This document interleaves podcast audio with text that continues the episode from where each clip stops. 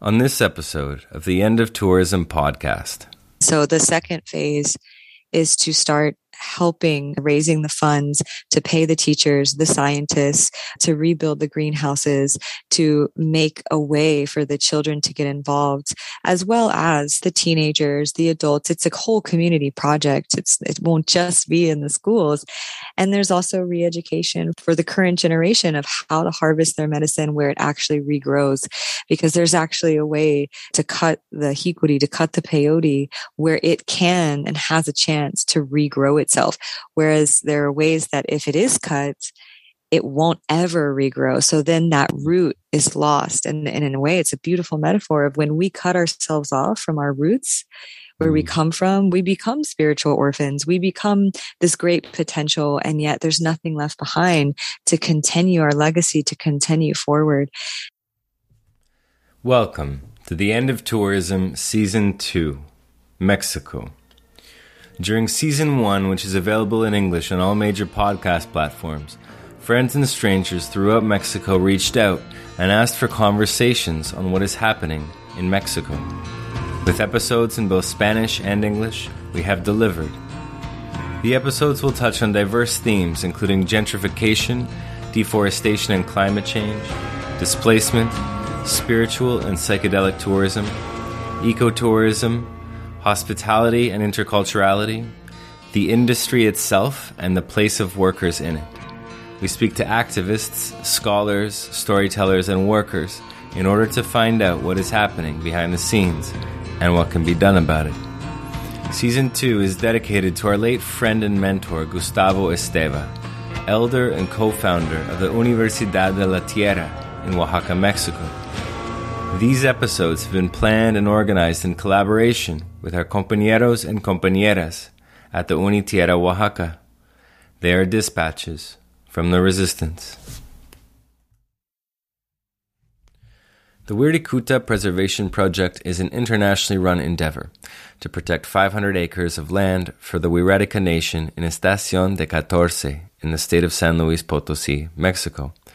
Their mission is to preserve Wixarika sacred lands and cultural heritage while supporting future generations to continue living their traditional way of life, in part by purchasing threatened land in Estación de Catorce.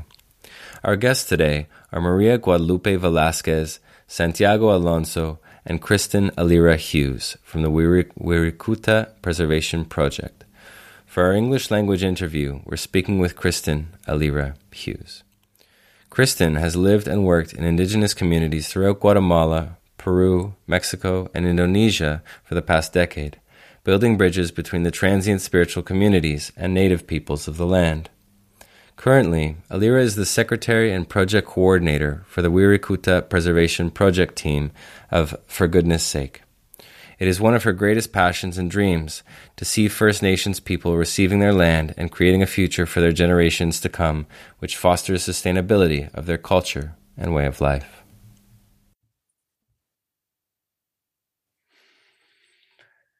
Welcome to the End of Tourism podcast, Alyra.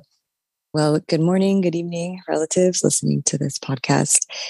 Currently, I'm tuning in from Bali, Indonesia in just a few hours, I'll be heading back to the United States and meeting up with some of our, our crew of the Wixarika Nation, Lupita and, and Santiago, my partner. Beautiful. Thank you. And we just finished uh, the first part of this interview in Spanish and a little bit in Wira with Lupita and Santiago, your compañeros and compañeras in the Wirrárica Preservation Project. Could you offer a little bit to our listeners about your place in the project and maybe how you came to it originally? Yes, thank you. Well, coming to this project has been a complete gift of grace, gift of spirit, gift of divine timing, if you will, right place, right time. My first time visiting the Pueblo Wirrárica of San Andres Comiata in Jalisco, Mexico was in 2019 I had been in my own own journey in my own world, asking to to to to actually go on a different type of spirit quest, a different type of ceremony, a Hamblecha vision quest ceremony, and in that particular year in this pueblo, San Andres Comiata, there had been a Lakota elder, uh, Oglala Lakota Sioux, uh, who had brought his Vision Quest altar, his Hamblecha altar down from the States down to, to Mexico. And in honoring this, this vision, this, this calling, I guess you could say in my heart, I found myself there in Jalisco, in San Andres Comiata, meeting different elders, maracames, healers, and women, children from the Wiraraka Nation and living with them. And so through that commitment, uh, four year commitment, I started to spend more time. And eventually I, I began walking with them, visiting their sacred sites, helping in social work projects, helping sponsor women's prayers, igniting these, these visions of, of not only support, empowerment, giving them a voice, and my my partner Santiago and I we were traveling in the states and we had a, a, phone call come in that there was a piece of land in Estacion Catorce for sale or about to be bulldozed. And one of our Wiraraka older brothers, Namatzika, he called Santiago and said, Hey, uh, you might have some friends, you might have some support, you might have some relatives there in the north that might want to help you because this is about to be destroyed. And you guys have been praying for a solution to how how you can help so here you go. And so they gave us the contact number. They gave santiago the contact number. And sure enough there were 256 hectares or around 500 acres for sale that were about to be bulldozed. And Santiago and I, as, as, a as a partnership, as a couple, we we we work really fast. And so next thing you know, I'm, I'm contacting different friends, networks, putting out social media, organizing posts, calls.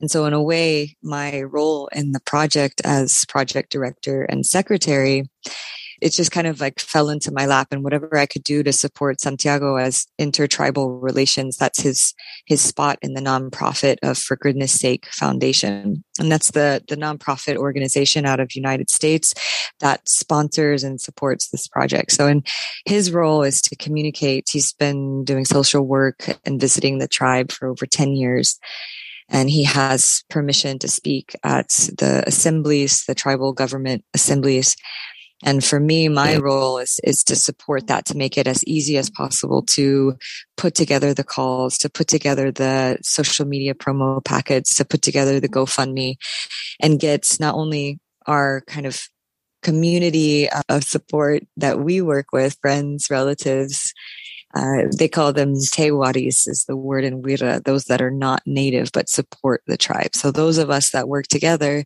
get everyone on board. We have a network of friends and family all over the world Israel, the United States, Mexico, Colombia. There are people and friends that have been helping this pueblo, San Andres Comiata, for over five years now. And that's really what I've been doing. Whatever I can do to get the word out there, to connect the dots, to help this project, which originally started as a deadline, we had a deadline September 1st, is still up and coming. And I'm really excited to say that we've reached our phase one goal of raising $200,000 by September 1st. And so that was my main mission. And it continues as we start to head towards phase, phase two and further phases of the project. Mm, beautiful. Well, congratulations and thank you for joining us. And I think it's a beautiful thing, a blessed thing that we have someone here speaking with us who can offer a bit of this story and this this struggle to the English speaking listeners who might not be aware of what's happening in the north of Mexico. And so we're going to speak to two specific aspects, issues, dilemmas that are facing the Wixarika Pueblo and culture today. And so I'd like to, to begin to speak to those as there are two major aspects that the project also touches on and is attempting to confront. One being deforestation or pollution, and the other being psychedelic or spiritual tourism. And so, according to the Wirarika Preservation Project, this can be found online. In 2008, the Treaty of Huaxamanaca was signed by the federal government of Mexico represented at the time by President Felipe Calderon. This treaty was broken when the Mexican government sold the land to over 22 mining concessions to Canadian companies, the largest being First Majestic Silver Corp in the Real de Catorce area of Mexico. Today, tomato greenhouse companies are taking thousands of acres of this ancient desert. The delicate biodiversity of flora and fauna is destroyed by bulldozers and the spraying of agrochemicals in the air. This not only threatens the cultural heritage of the Wixarika Nation, but also the entire ecosystem of this World Heritage UNESCO site and all surrounding areas. Another threat that continues is the privatization of land. This has made it increasingly difficult for the Wixarika people to walk their lands and complete their sacred peyote or hikuri hunt. What is currently happening in the Wixarika traditional territory in regards to the deforestation of hikuri? Could you elaborate for our listeners about the mining, land privatization, and contamination of their traditional territory? Yes, definitely. So, as the website and, and we have access to these documents as well of, of the preservation project says, this treaty was signed in 2008. And through different efforts that rose up between the Mexican people and different festivals and protests, there has been a, a, stop in a way, a standstill. There's there's not any active mining going on. What's happening now, and one of the things that I witnessed recently in an assembly meeting within the tribe is that there's a growing in a way, it's almost like a, a, push from those that live near Wirikuta and in the areas. Farmers, the Union of Farmers was there. They had representatives of the Union of Farmers there. And in a way, they want the mining companies to continue. They want them to open mm. again because it, it provides income, it provides jobs. And if anyone listening has ever visited San Luis Potosí, Estación de Catorce, eh, Wirikuta specifically near Real de Catorce, it's full on desert environment. It's not necessarily the most pleasant to live your day to day lives. And so on one hand, and there's a really great film for anyone wanting to, to see more called The Last Peyote Guardians that shows about this time period, 2008 to 2012 and where we're at now. There's not a lot of job opportunities. So on, on one hand, there was this opportunity for income and kind of way out of poverty, but also the hardship of living in desert environments. And then on the other hand, there's this very clear impact trail of what happens when the sacred sites of Wirikuta is one of the five sacred sites. They have what's called Ojo de Dios, um, almost like a diamond rumbo of four cardinal points, and in the center, eh, Teacata Tatahuarita. And in the four points, uh, Wirikuta in the east, Aura Manaka in the north, Urapa in the south, and in the west, uh, uh, Tatearamara, which is the oceans. And so in the East, the Wiras have to make a sacred pilgrimage every year, every other year, depending on the family, to leave offerings, to give thanks. And, and Wirikuta is the place where they learn everything. They learn how to sing. They learn how to do their weavings. They learn how to make their art. Their culture has arrived from there. They say it's the house of their gods, the house of their deities. And so for them, for the bulldozers to come in we mentioned tomato plantations uh, for the mining companies to come in to extract minerals to destroy the land it means destroying where they go to learn their way of life and has the potential repercussions to change that course of their culture and the course of their entire history from the moment they recorded the beginning of time for them all the way to now for their future children, their future generations. And so even though right now actively there's no active mining, there is a growing voice currently where, and probably influenced by the times that we're in to kind of start them up again and to provide jobs. Wow. A lot to, a lot to contend with there. Definitely. And so, uh, this confrontation with modernity and its discontents the notions of money making has another side, which in those areas, in the, the areas of Wixarika Nation, like many places in the world, we find tourism and we find pretty much any historical or cultural thing uh, or being being modified in order to serve the necessities of people and people being undone and subverted by this thing we often call modernity. And so I'd like to, to ask you a little bit about that, about you know what we sometimes refer to as psychedelic or spiritual tourism. And so this is by all means become a big business, spiritual tourism in Mexico. People come from all over the world searching out healing and enlightenment through medicines such as peyote or hikuri, the, the children that sprout or magic mushrooms, as well as DMT or sapo, it's often referred to as here. People often arrive bringing their spiritual ailments with them, and this contributes directly to the spiritual ailments of the peoples who have stewarded these medicines since time immemorial. Do you think you could tell us a little bit about what you've experienced in your place and among your own people and among the people that host you in the Wixarika Nation as it pertains to psychedelic tourism and the consequences of people arriving mostly uninvited to search out hikuri or peyote for personal gain or healing? Yes, thank you. It's a it's a very multi-layered question and topic. Uh, so I appreciate the opportunity. One of the things that comes to heart, comes to mind first is really acknowledging that the times that we're in lend themselves to what I would call a distortion or an imbalance first and foremost in, in the mind and in the heart and the way those two connect because whether we're talking about hikuri, peyote, eh, Niños Santos, the little ones, or sapo, or even if we go all the way down to South America and talk about Madrecita, the vine, ayahuasca, we see the same same thing, which is that there is a mindset in modernity, as you referred to, of how much can we consume, how much can we experience, how much can we take for our own healing until we realize that there's a consequence, that there's a cost. And, and, and if we look at humanity in general, all across the board, whether it's the fishing industry or the oil industry, or even our trees, our old growth forests where I come from in the States, same way of being, which is I'm going to experience and without asking myself, what trace am I leaving? What impact am I making?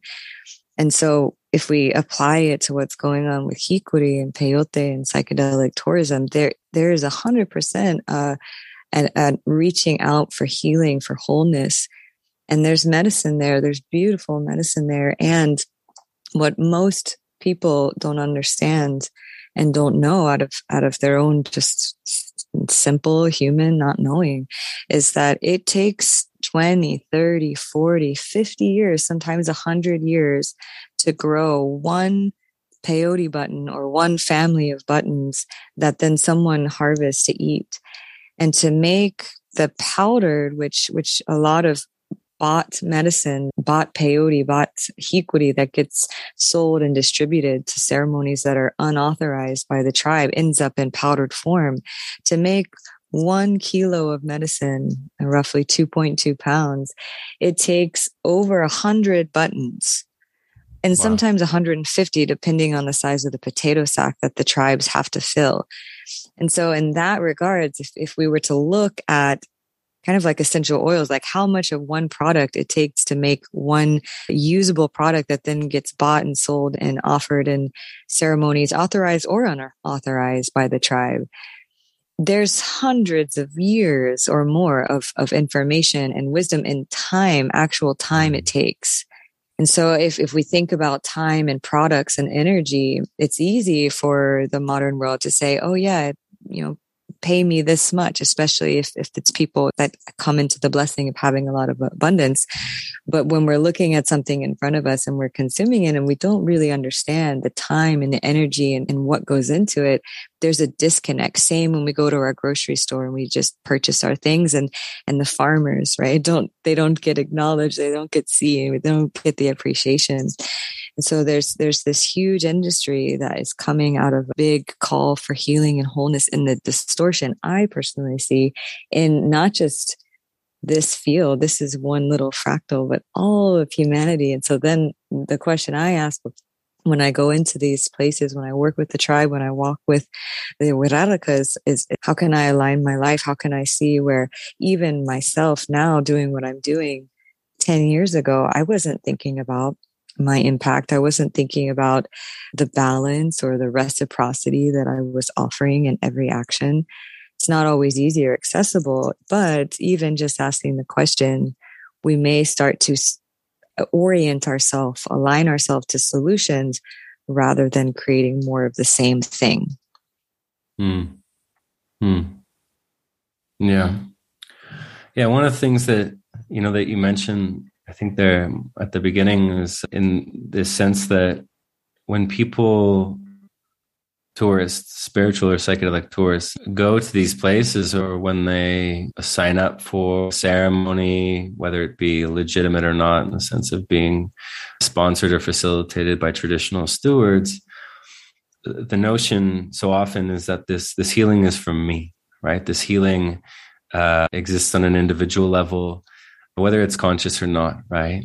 And in my time with traditional communities and traditional medicine people, healers and especially especially their their communities that those ceremonies are undertaken for the health of the community and not the individual. Mm. If an individual is healed, it is done for the community, not for the individual. And I wonder, in regards to your time in with the people in San Andreas and elsewhere, and perhaps in your own time in, in other ceremonies, you know what what kind of difference have you seen in that regard between the way the medicine is held and carried and facilitated as not just as a medicine but as an ancestor and as something that is directly tied to the community and not just the means to an ends for for example personal healing hmm. yeah, great great questions one of the things that really inspired me about the Wiraraka Nation and the Wiras, the first time I had the opportunity to sit with them and and to visit Wirikuta, we have to clean ourselves. And so before the Wiras can enter into Wirikuta, before they can even cross the doorway, they have a sacred site there that they they know and they say this is this is the door before we can enter.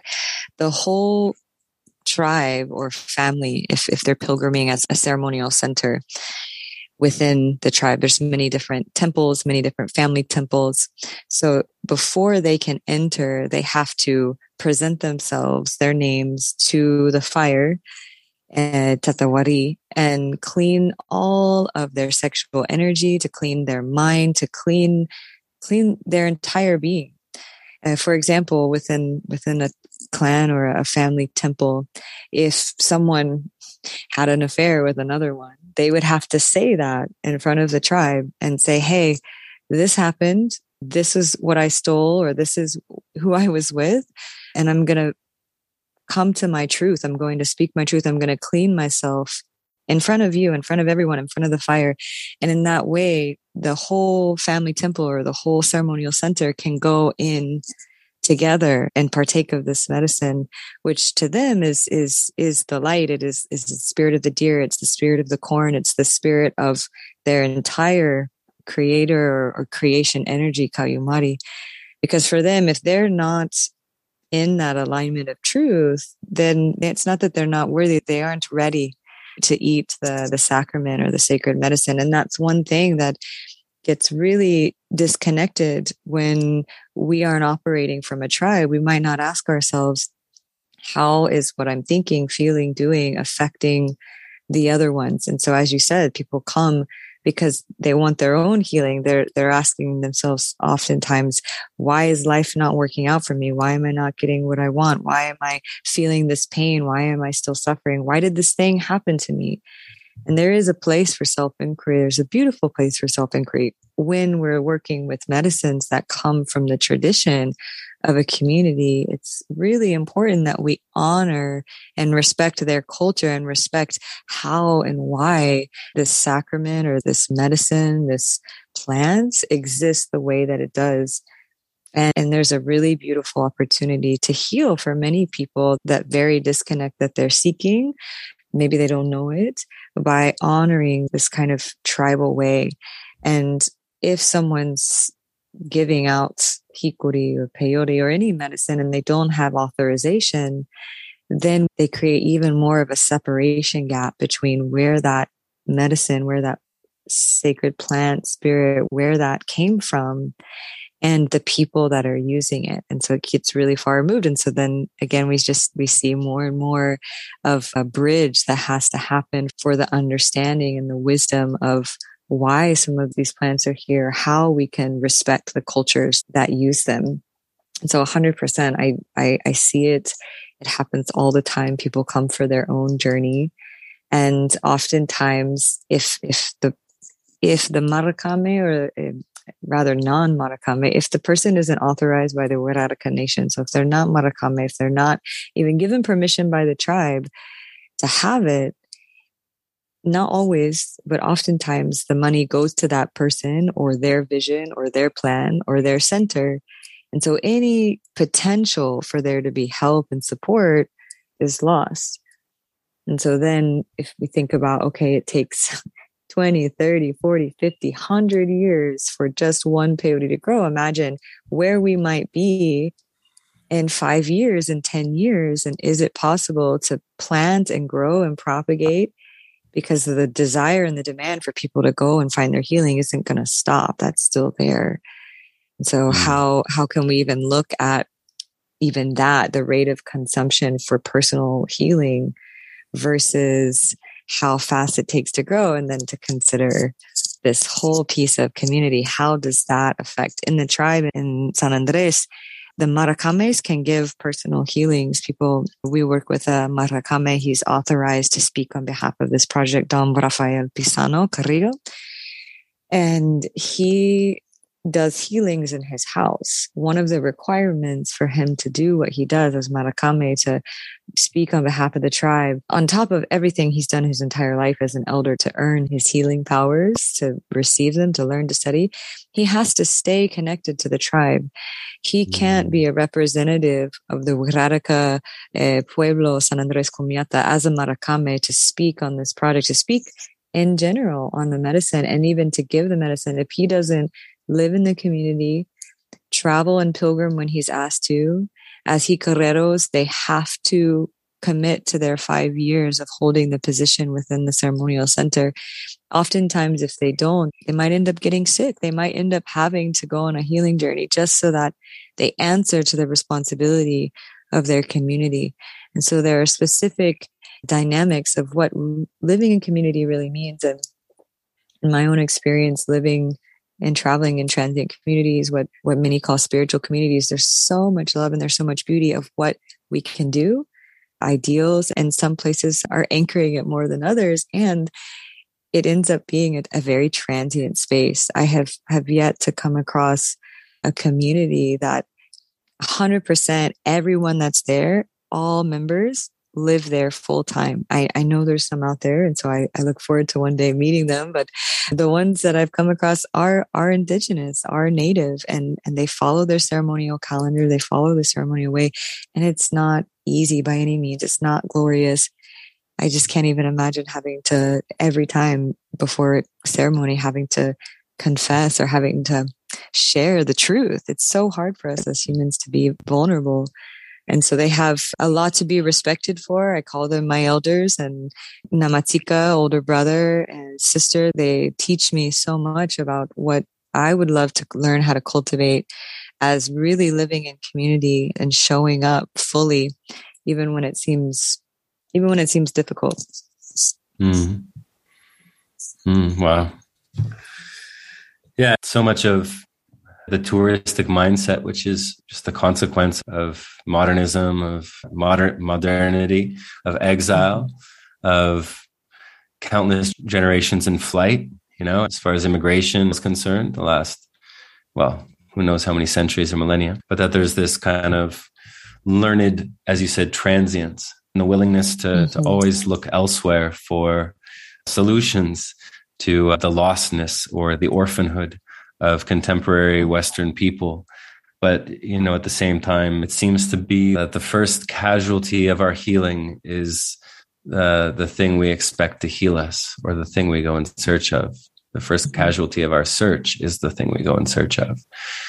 And so, you know, I think it's really important, especially for cultural Americans, is probably maybe one of the best ways of describing it, is to consider where they are, mm-hmm. where they live, and maybe take a page from a lot of these traditional peoples who understand that their way of healing and their way of healing themselves and their culture is to honor the place they live in by doing work mm-hmm. there and not searching for it elsewhere. And so, you know, you mentioned a little bit about this notion of illegitimate ceremonies, right? Illegitimate the peyote, mushroom ceremonies, etc in Mexico and all over the world, of course. And the, for lack of a better word, charlatans that that often run them. What is the official position of the Wixarika people or Pueblo in regards to these ceremonies? And what do you think personally of their commercialization? Good question. It's definitely a very uh, alive and real topic within spiritual tourism, uh, psychedelic tourism, not only in Mexico, everywhere. Uh, so anyone listening, and there's there's many places around the world that this is happening. So I'll just share an experience with the Wirikuta Preservation Project. We've had to take every stride with the approval of San Andres Cohamiata and their traditional government. We can't do anything without first presenting our project and getting signatures, having consensus from all the tribal government seat holders and their approval. Now, I said can't, so yes, any like we couldn't have we could have in theory done it without them. The way that we operate and the way that we believe to live our lives is to in a certain level of integrity ask permission. I wouldn't just walk into a stranger's house and then do whatever I want and and leave or stay there without knocking, without seeing if I can come in.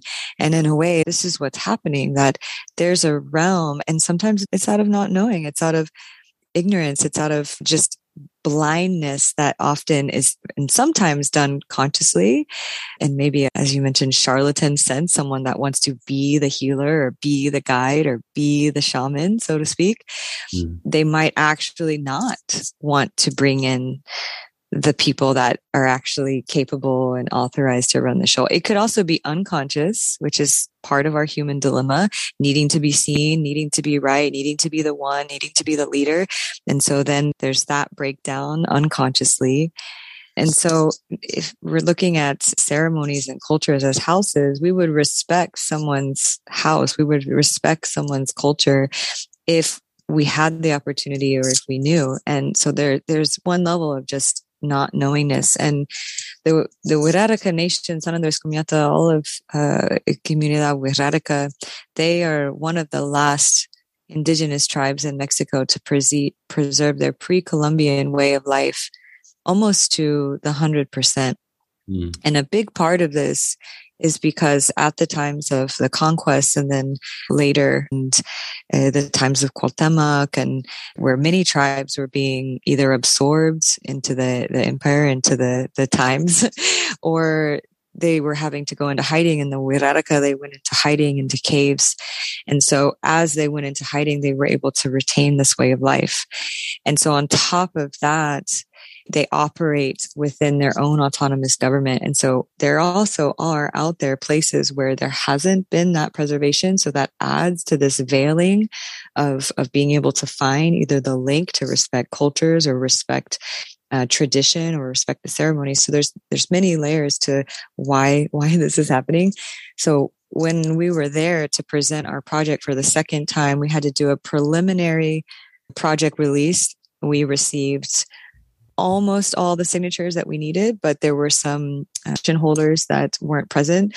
And so we had to wait for the, the big assembly that was happening. And this was on April 11th, just this year, 2022. And that's another reason why all of our crowdfunding, all of our fundraising has had to be very private. Before we had the permission by all the signatures of the tribal government position holders, we, we didn't promote it publicly. We didn't have a GoFundMe. We weren't posting on Instagram because for us, that's just what we needed to do. And so in the assembly meeting, this conversation, what are we going to do about the people consuming our medicine came up directly from mm. them in different ceremonial centers positions, whether it's the main singer or the captain of the pilgrimage. They have their different positions within the ceremonial center. So this, this came up in the meeting as we were promoting our project. And a big reason why we're getting the support that we are from the tribe is this issue hasn't been addressed by their culture. They have, this is the first time in their history relative like 10 20 30 years looking looking at how spiritual tourism psychedelic tourism has progressed rapidly due to internet due to word of mouth. I mean we are living in a time where uh, information wise we are receiving so much data point stimulation on a collective level. So it's just everything's happening rapidly. So this is the first time that they have had to speak within their tribe at this very real situation which is there are people that they don't even know using their medicine. And for many, they don't even know how it's getting there because there are people that'll come out into the desert and just harvest medicine and leave and sell it. And then there's the bulldozers from the tomato plantations. We don't even know 100%. I mean, we have speculations of what happens with that medicine. There's the medicine that gets taken when their medicine is confiscated that just gets put aside. So there's all these places where the hikuri somehow down the line gets into these hands of these people and they they're asking themselves now for the first time in their history what can we do? And the really old ones that are living in a different time and dimension they really don't even grok the situation. We've asked some of our elders hey you know what's the situation if your children and your grandchildren don't have medicine? And to them they're like oh it's you know Kauyumari their spirit's going to take care of them. And we have to really look at the situation at hand because the hand of modernity is a real situation and we can't kind of just like push it aside. And mm. now they're starting to organize. So we had some of the widows they've come up and, and thanked us. Hey thank you for inspiring us by getting organized. As much as this project is is to start donating and giving the land back to them it's also about reminding them that they have a voice. And maybe they didn't think about it before. Maybe they didn't even need to. That the issue wasn't an issue. It was still under the skin waiting to boil its head. And now they're they're seeing it. Now there's repercussions. Now just this last pilgrimage we saw the amount of hikuri that was harvested wouldn't even fill probably five or 10 ceremonies that happen in this kind of charlatan way that we see happening in Mexico. Mm. People that I've even seen them, they put on the same outfit, they buy it, they put wow. it on, and then they tell people, oh yeah, I'm, I'm Marakame, I'm this, I'm that.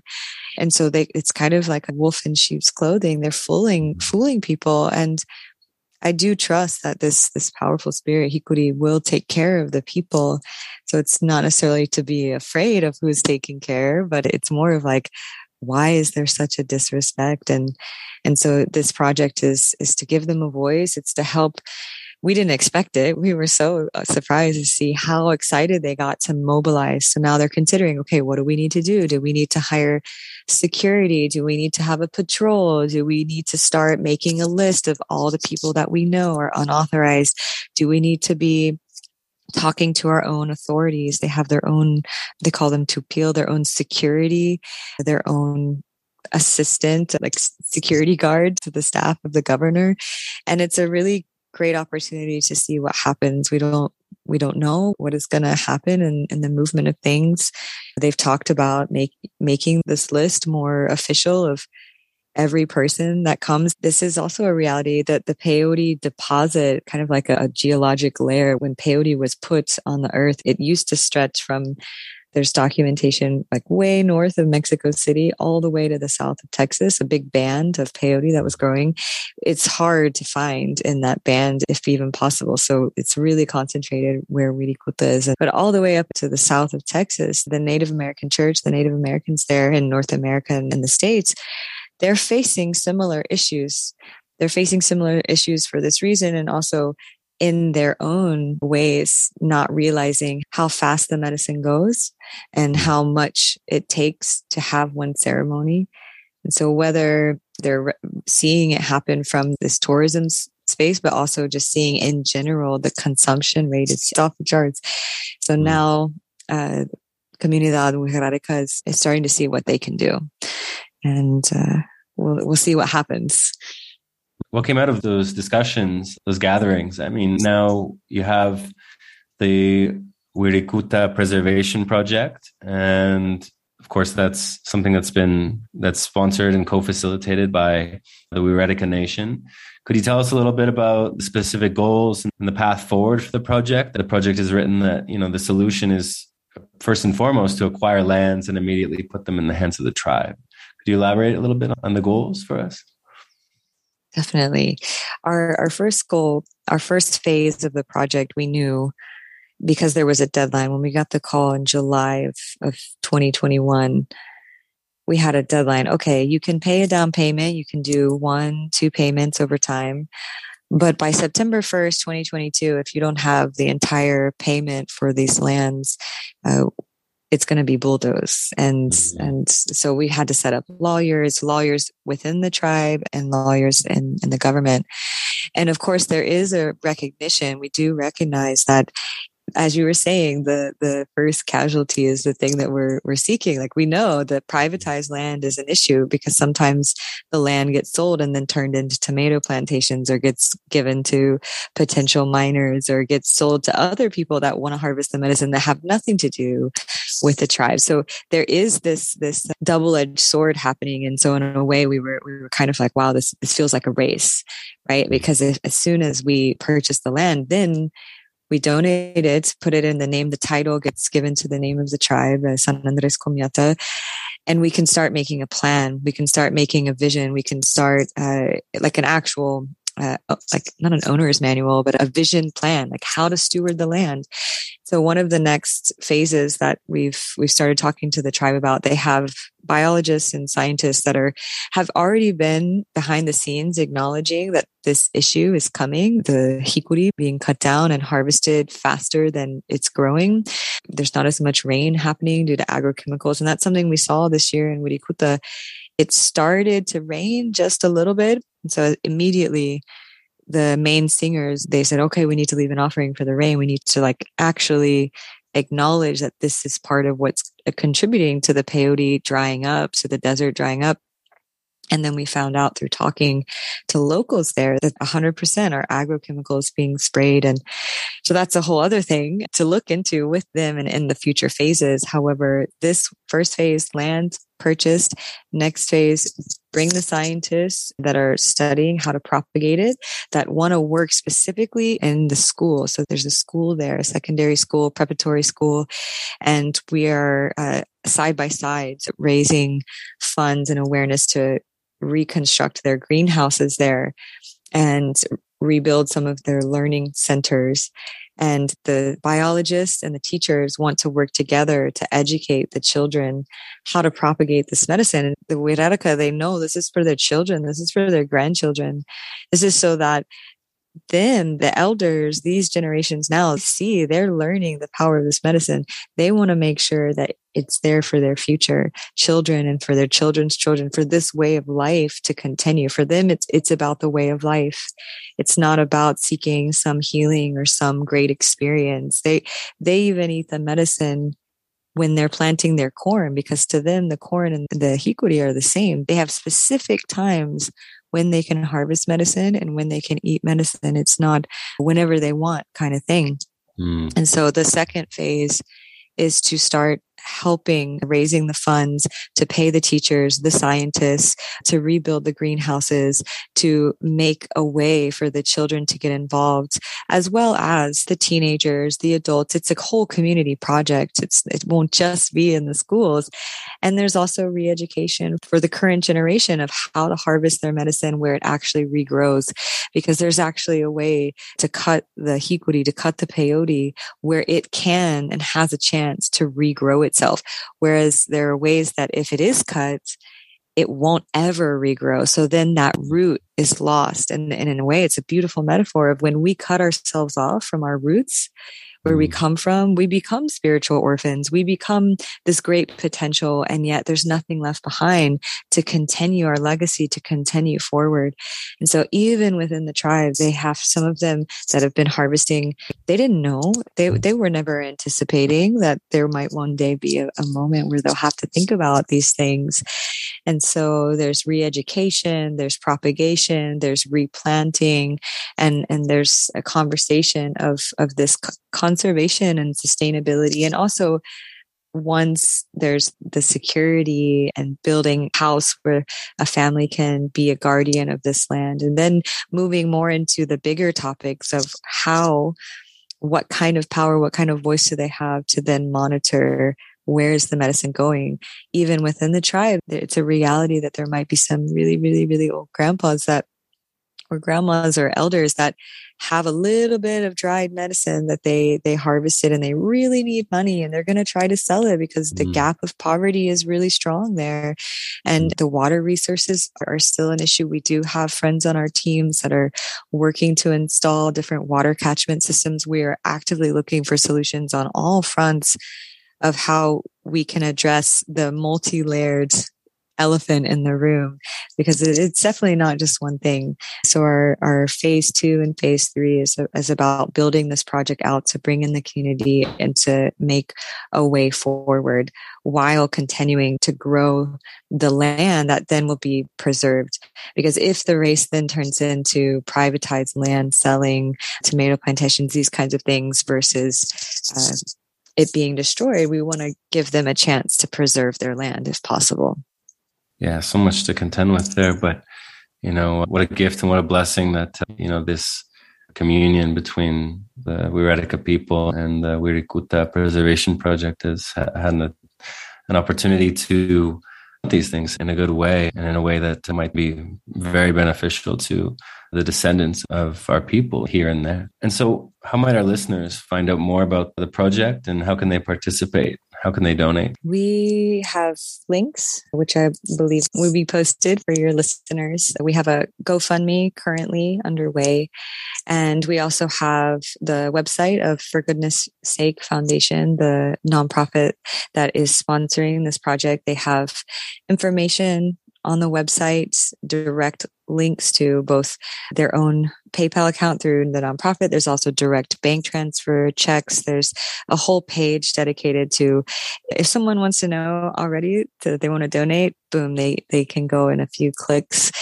And we also uh, love conversation. This is definitely a topic that is really great to spread the words. Happy to leave our personal contact details if someone wanted to host a, a, talk or a gathering. We're going to be at the Plant Spirit Medicine Conference in November, November 4th through 6th in Canada. This is sponsored by MAPS, uh, which is a, a really well known organization of psychedelic sciences. And they'll be speaking alongside names like Paul Stamets and the McKenna family.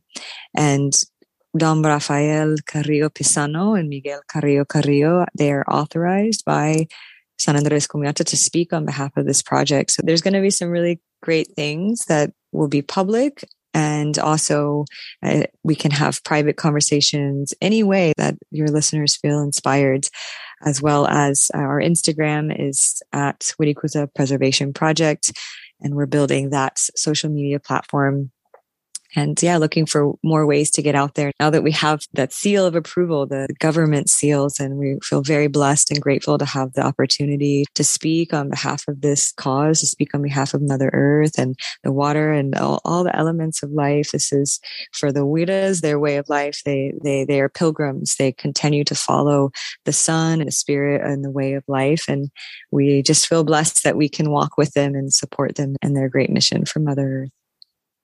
Mm, amen. Thank you. And all of those links will be available online through the end of tourism.com, the end of tourism website. And finally, what message, if any, would you have for the people who come or want to come to the desert looking to sit and commune with Hikuri? how might they understand their place as people of consequence and what might be required of them in these times? We've already heard your partner Santiago and Lupita uh, Marakame uh, herself and wife of the current governor speak to this. Maybe you could reiterate a little bit of uh, what she said as well for our listeners. Mm. Thank you. First, I would say first go within, right? Like why, why, why, why even go to the why go to the desert? You know, is it seeking healing? Is it seeking or following someone's ideas or following something that someone read? The Wixarika Nation, they, they open up their community at certain times in the year. Is Semana Santa is the most well visited time period of the year where they honor their their holy saints and this is an open public time that they they invite people from outside the tribe. And so there is the grace that they're kind enough to let us come and visit them. So I would say finding a rhythm that is already in line with their invitation or, or finding, looking for a way to be directly linked to one of their representatives out of respect and honor for not only this medicine, but for the lineage that they've been taking care of in this documentary, The Last Peyote Guardians. It's really said like that. They are the last peyote guardians. They're the ones not only taking care of the physical peyote, but the spirit and the energy and everything that comes with it. And so to really go towards them, to find them, to find ways to support them directly if possible. And that's not always the case. And in doing so, ask those questions. How may my contribution, my donation, how may my steps here be in right relationship, be in reciprocity with the people that stewarded. And in turn, that's going to give back to the people. That's going to give back to their fulfillment, to their heart. When we are in that sacred balance of reciprocity, there is a flow that we can't really describe and it, and it fulfills us. It lifts us up. It, it leads us to more healing that maybe we didn't even think that we knew or that we wanted. And so I would really say to eh, do your research and find those times times. This is the time that we live in that we walk mindfully rather than blindly. And in that mindfulness, we start to make a path for others to follow us in a good way. And we do this for the future generations of Mother Earth, for this planet, for all the ones that we love near and dear, all the ones that we include in our healing prayer that we think is for ourselves. Really, it's, it's for all of us. We're all in this together and, and we unite in that, in that way for the future of the planet. Mm, beautiful. Well, it's been a great gift and, and blessing to speak with you and Santiago and Lupita today. So, on behalf of our listeners, uh, offer you a deep bow for your willingness to do so and all the organization that it took for us to be speaking together today. May we succeed in all the ways that we wish to and all the ways that we can't we can't yet see in these mm-hmm. projects. So thank you for mm-hmm. for speaking with us today. Thank you very much. Many blessings. Thank you for listening to the End of Tourism podcast. If you'd like to get updates on new episodes, click subscribe on Spotify, Apple Podcasts, or wherever you're listening. You can now support our work, ensuring it continues and joining the conversation via our Patreon account at patreon.com slash the end of tourism. That's P A T R E O N dot com slash the end of tourism. You can also follow us on social media under the handle the end of tourism. Until then, farewell, friends.